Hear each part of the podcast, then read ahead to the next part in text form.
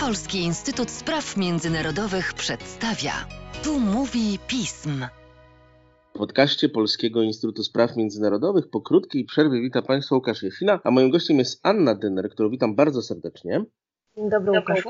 Anna opowie nam oczywiście o Białorusi, a dokładnie o tym, co się przez tych kilka dni zdarzyło. Myślę, że część z Państwa interesuje się tym na tyle, żeby słuchać tego, co mówią nasze media i co mówią media inne, zagraniczne, ale Ania jest dobra w takich podsumowaniach, które wyjawiają rzeczy przez nas niezauważone. Aniu, jaki to był tydzień? Według niektórych ludzi to wszystko, co się na Białorusi dzieje, miało się oczywiście już zakończyć, ale chyba się jeszcze nie zakończyło.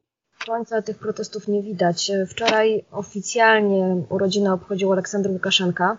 Dniem urodzin to jest ciekawa historia, bo do całkiem niedawna, czyli do czasu, kiedy urodził się jego najmłodszy syn, który dzisiaj ma urodziny, czyli 31 sierpnia, w oficjalnej biografii Aleksandra Łukaszenki jako dzień jego urodzin podawano 30 sierpnia. Potem to zostało zmienione do 31. Niemniej Władimir Putin zawsze wysyła depeszę gratulacyjną urodzinową 30 sierpnia. Ludzie w Mińsku zgromadzili się w okolicach rezydencji, rezydencji takiej roboczej byśmy to nazwali, gdzie on teoretycznie przyjeżdża codziennie, żeby pracować, żeby złożyć mu e, życzenia, cudzysłów i wręczyć podarunki również cudzysłów.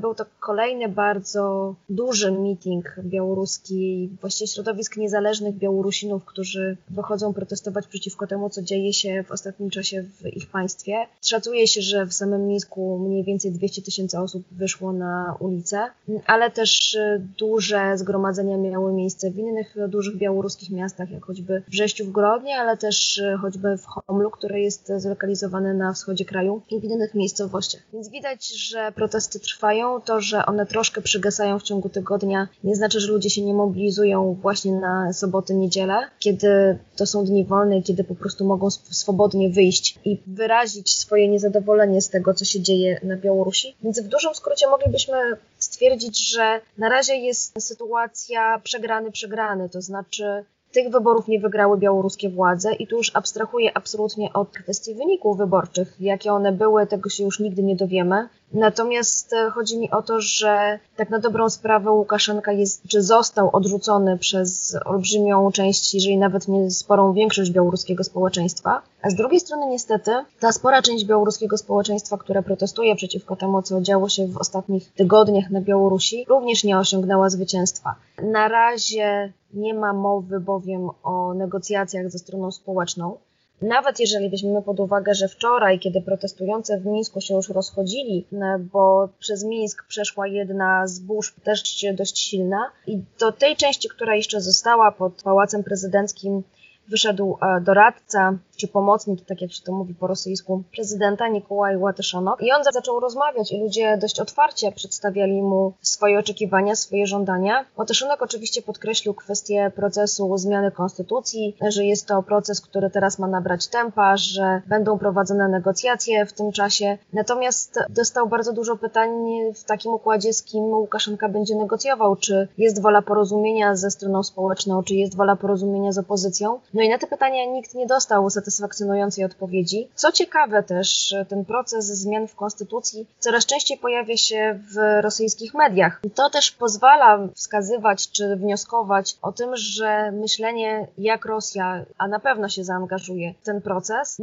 jak Rosja będzie to robiła i jak będzie usiłowała ten proces ukształtować tak, żeby wyjść na tym scenariuszu z jak największą korzyścią. Więc tak mniej więcej wygląda podsumowanie ostatnich dni. Zapowiada się więc na Taniu, że to będzie trwało jeszcze jakiś czas, że może to być taki typ protestów, które będą nawet trwały wiele miesięcy.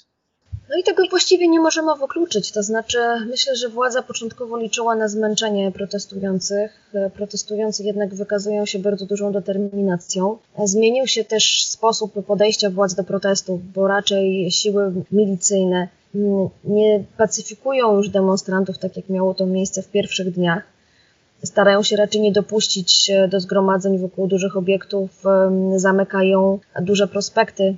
Bo Mińsk jest też dość charakterystyczny pod tym względem, że te największe ulice, one są kilkupasmowe i tak na dobrą sprawę one są takimi głównymi arteriami miasta, więc one są zamykane. Tak jak właśnie prospekt Babiditili, czyli prospekt e, Zwycięzców, przy którym zlokalizowany jest Pałac Prezydencki, czy właściwie jego robocza rezydencja. Problem polega na tym, że ze strony z kolei osób, które protestują, owszem, oni są w stanie się zmobilizować do wyjścia na ulicę pod biało-czerwono-białymi flagami, natomiast ciągle nie pojawili się liderzy, którzy byliby w stanie wyartykułować społeczne żądania i trochę wziąć odpowiedzialności za to, co się dzieje. Takim liderem oczywiście miała być, czy były nadzieje wiązane z Radą Konsultacyjną, którą stworzyła Swietłana Cichanowska, ale Rada też mam wrażenie, że w ostatnich dniach raczej czeka na przebieg wydarzeń, aniżeli wykazuje się własną inicjatywą.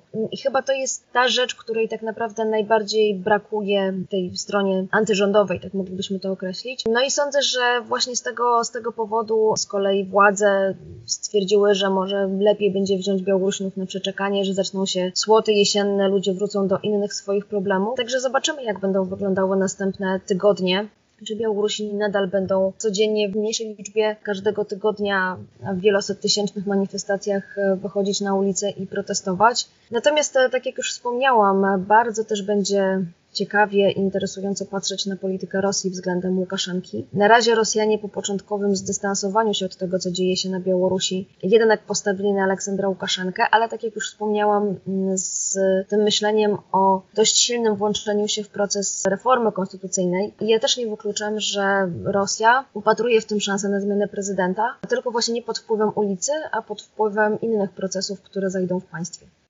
Aniu, ważną rzeczą, która nas wszystkich interesuje, jest, co zrobi w tej sytuacji Rosja. Takie pytanie zadawałem Ci w poprzednich podcastach na ten temat. Z tego, co się orientuję, Rosja w ubiegłym tygodniu już przyjęła bardzo jednoznaczną politykę dotyczącą Białorusi.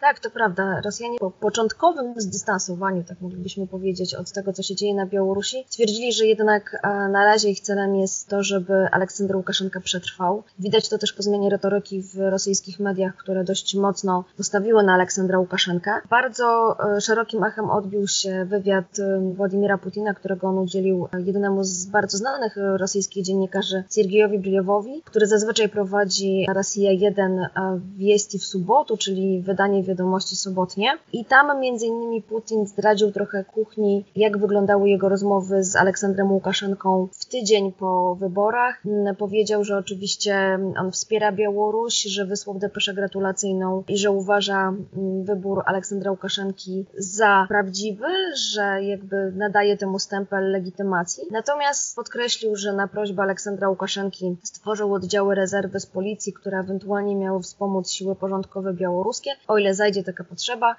Podkreślił też, że takiej potrzeby na razie nie było. Natomiast to też wskazuje, że Rosja jednak bardzo mocno rozważała też wariant jakiegoś rodzaju interwencji, ale to był też y, bardzo mocny błąd Aleksandra Łukaszenki, dlatego że w tym momencie on pokazał, że stracił kontrolę i panowanie nad tym, co się dzieje u niego w państwie, że bez Rosji sobie nie poradzi. I Rosjanie to na 100% wykorzystają, zresztą to już y, widać w rosyjskich mediach, zwłaszcza tych mocno prorządowych, które nieco już sobie z Aleksandra Łukaszenki dworują, że usiłował prowadzić niezależną politykę przez kilka ostatnich lat, a jak trwoga, to popędził od razu na Kreml i okazało się, że to tylko Rosja Rosja jest e, prawdziwym sojusznikiem Białorusi. I sądzę, że niezależnie od e, tego, jak się potoczą losy Aleksandra Łukaszenki dalej, to był jeden z kluczowych błędów e, w jego polityce i w czasie jego prezydentury. Drugim to jest oczywiście obecne nastawienie do białoruskiego społeczeństwa. Ale wracając do pytania odnośnie do Rosji. Rosja wysyła też do państw Zachodu bardzo czytelny sygnał, że Białoruś pozostaje w jej strefie wpływów, strefie uprzywilejowanych interesów, że to Rosjanie będą czuwać nad tym, co dzieje się w białoruskim terytorium. No i tak naprawdę to oznacza, że Rosja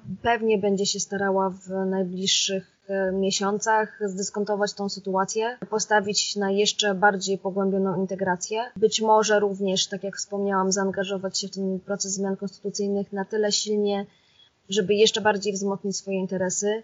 Myślę tutaj nie tylko o ewentualnej zmianie na stanowisku prezydenta znalezieniu kogoś, kto po pierwsze byłby w stanie wygrać wybory, czyli zdejmowałby odium współpracy Rosjan z niepopularnym prezydentem, a po drugie ciągle gwarantowałby realizację rosyjskich interesów. No i jeżeli na przykład e, zmiany konstytucyjne będą szły w kierunku zwiększenia roli parlamentu i roli systemu partyjnego, którego de facto w tym momencie na Białorusi nie ma, to ja też nie wykluczam, że Rosjanie mogą chcieć jednak e, stworzyć jakąś prorosyjską partię, taką typowo prorosyjską partię, bo trzeba też zwrócić uwagę, że to się tak naprawdę na Białorusi nie udało również ze względu na słabość systemu partyjnego, ale też trzeba uczciwie oddać, że białoruskie władze dość mocno wycinały wszelkiego rodzaju takie bardzo mocno prorosyjskie pomysły w ostatnich latach.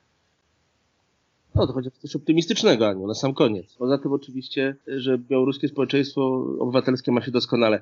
Dziękuję Ci bardzo za to, że zaczęliśmy tydzień z Białorusią. Dla mnie to jest zawsze bardzo ważne i zacząłem ten tydzień też z Tobą. To będzie moim zdaniem dobry tydzień dla naszych analityków. Mam nadzieję, że tak będzie, czego sobie, Tobie i nam wszystkim życzę. Aniu, do szybkiego usłyszenia, a Państwo na pewno niedługo usłyszą Anię również w innych mediach i będą czytać jej analizy na naszej stronie. Dziękuję bardzo.